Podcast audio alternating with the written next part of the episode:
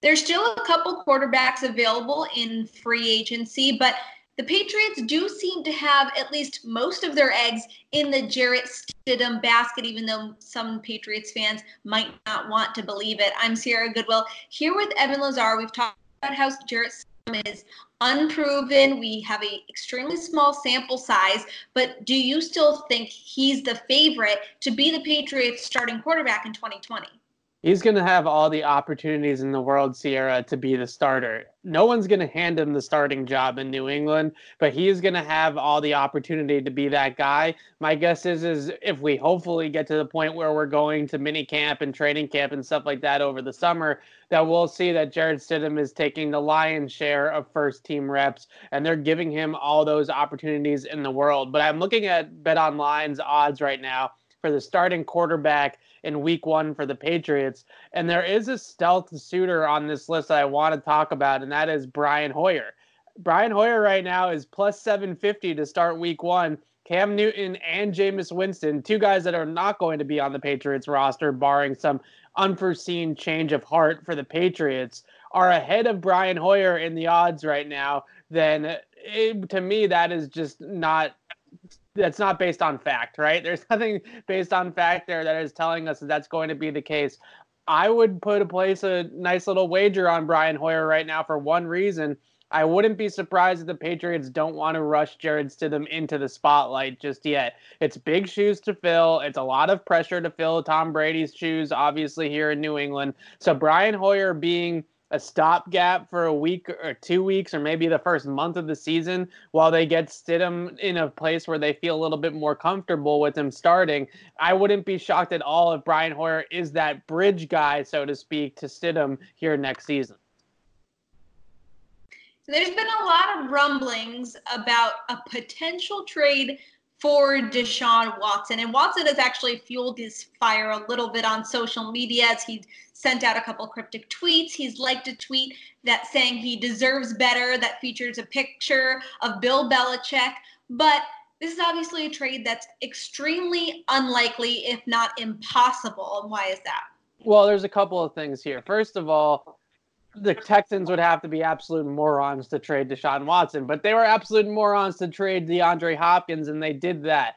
I think the biggest thing that we're seeing right now in Houston is that players on that roster are not loving Bill O'Brien at the moment. They're not loving his attitude, the way that he speaks to the players, and the different things that they have said. Some of the things that have come out about what he said to DeAndre Hopkins, comparing him to Aaron Hernandez at one point in a meeting, things of that nature are just not pretty. So I think that Deshaun Watson is getting to his wits' end with Bill O'Brien in Houston. But the biggest reason why I don't see this happening is twofold. One, the draft haul that you are going to have to give up to get Deshaun Watson on your team, even from Bill O'Brien, who has a history of making bad trades. I don't think that he is dumb enough to give away a franchise quarterback of Watson's caliber. So you're going to have to ante up and then some to get Deshaun Watson on your team. And you're anteing up just to pay him a long term extension. And we aren't talking about you know reasonable money anymore with these quarterbacks. When the new TV deal hits in, hits, you know, in the next offseason will be the new TV deal. Patrick Mahomes is projected right now to have a $250 million contract from the Kansas City Chiefs when he re-ups with KC. Watson is projected around 200 million with 150 million guaranteed. We're talking about 40 to 50 million dollars a year for these quarterbacks that are at the top of the market not in the not in the not so distant future. We're talking about that in a year or two from now. So is Bill Belichick going to foot the bill for Deshaun Watson and pay him that kind of money over a four or five year period?